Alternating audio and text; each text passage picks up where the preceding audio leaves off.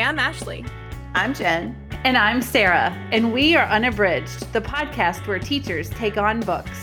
Join us each week for bookish episodes and check out our website, unabridgedpod.com, where you can find lots of new bookish content every week. Find us on Instagram, Facebook, and Twitter at unabridgedpod and message us there or see our website to get plugged into the unabridged community. You want opinions about books? We've got them.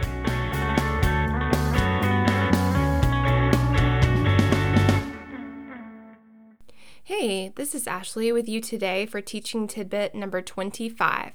Before I get started with today's teaching tidbit, I just wanted to take a second to remind you that with Unabridged, we have quite a few resources on Teachers Pay Teachers. We predominantly have things like discussion questions. Those are available for a lot of the buddy reads that we have on Instagram. The questions that we've used to, to guide those discussions are available. And we also have longer more detailed discussion guides for several major YA lit picks that we think are great fits for the classroom. So you can check those out at Teachers Pay Teachers, and then our store is Unabridged Pod. And so you can see those there. We also have links to that from our website, unabridgedpod.com. Today, what I really wanted to talk with you about is something that has become a major life hack for me and that I use all the time. And started using a lot in the classroom and then have been using it in my personal life as well, and that is Google Keep. If you haven't accessed Google Keep before, it is available as part of the Google Suite. And so, if your district uses Google for Education, you can access it that way. If not, you can, with a free Google account, you can also access it on a personal level. And the reason I think that Google Keep is so powerful is that it can travel with you on any space. So there's a mobile app, which I really rely on, and it also works on your desktop. It always syncs, everything shows up in every location. And so all of that is really great. There's also a collaborative feature, so you can easily add people to notes and you can customize those and add different collaborators by just putting in their email, and then they will get a notification and be able to see and collaborate on that note with you. And so, as we are looking toward the new year, by the way, Happy New Year, Happy 2022. As we're looking toward the new year, I wanted to mention this because I think it can be such a powerful organizational tool.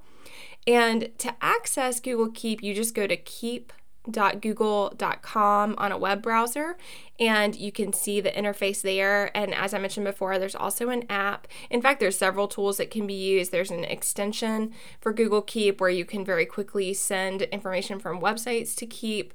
And so there's other features that you might want to leverage as well. But most simply you can access it by going to keep.google.com and i know for myself i always pin that on my i use chrome as my primary browser. So i always keep that tab pinned and you can do that by just doing a two finger click on the tab at the top, and then there's an option to pin the tab. And I like to do that because that way I can quickly make note of things that I'm doing on my other tabs. So I might be, you know, researching for something or gathering information and I can easily hop over to those notes and add them to the particular note that I have for that topic.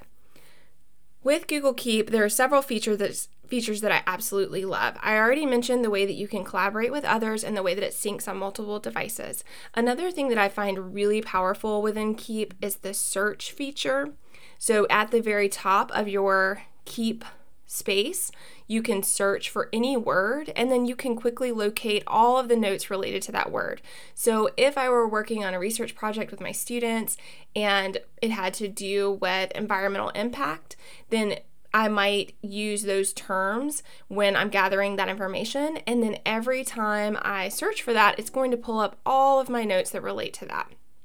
You also are able to label things within Google Keep. So if you click on the three dots, once you have made a note, there's an option to add a label. So let's say that I want to tag, I'm doing a, a unit on podcasting, and I want to tag everything related to that with a label podcast.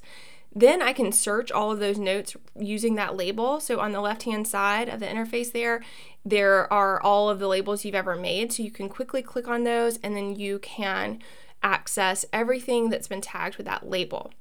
Additionally, Google Keep has a neat feature where once you put in an image, it will pull the text from the image. So if you're looking for a fast way to get quotes from an image, you can take a picture of a page and then once you have that image under those three dots, you can click on grab image text and it will pull that text for you. So that is a quick way to get quotes from images if you have pictures in books that you'd like to take a picture of, things like that. Another great feature of the Keep sphere is the ability to add a drawing. So this is another quick cheat is to if you need a signature and you need to drop it into something, you can just sign onto a drawing with your finger so you have your signature there and then you can quickly pull that into an email or onto a document. There are so many and of course drawings can be really powerful in a lot of other ways for you and for students and can be a great way to quickly convey some information and retain it for future use. Another thing I love is that you can quickly take, if you're getting your ideas flowing in a Google Keep, but then you realize that you're ready to transfer that over, you can copy that information to a Google Doc. So a lot of times I start with a Keep. That's where I brainstorm my ideas. In fact, I am using a Keep right now to have a few notes about things I wanted to share with you about Google Keep. I have those outlined here. But sometimes I outgrow my kind of sticky note and I'm ready to transition into a doc and get get myself a bit more organized. And so there's a quick way to do that as well. It's so powerful for teachers because you can come back to keep often and easily.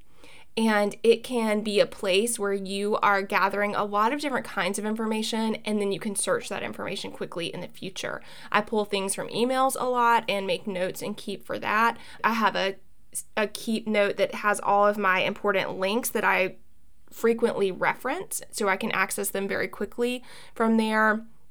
So again, I this has changed my life using Google Keep. I loved the sticky note feature on Macs in the past, but I found that it was limiting because it didn't transfer from device to device and when I started using Keep instead, that is where I really trust myself to put information that I need access to again in the future.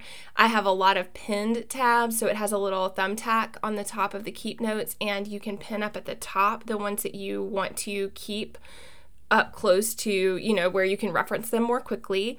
So there's just so many features. As I'm sure you're already realizing, if students have access to this, and that depends on your district, if they have access to Google Keep, there are students who love this and who can use it for research, they can use it for projects, they can use it to help themselves get organized. This is one of the many ways that students can organize themselves and can help to have a good workflow that helps them to keep up with deadlines, keep up with things that are coming up it's definitely a great one for people who are visual learners and who like to have access to things in a visual way.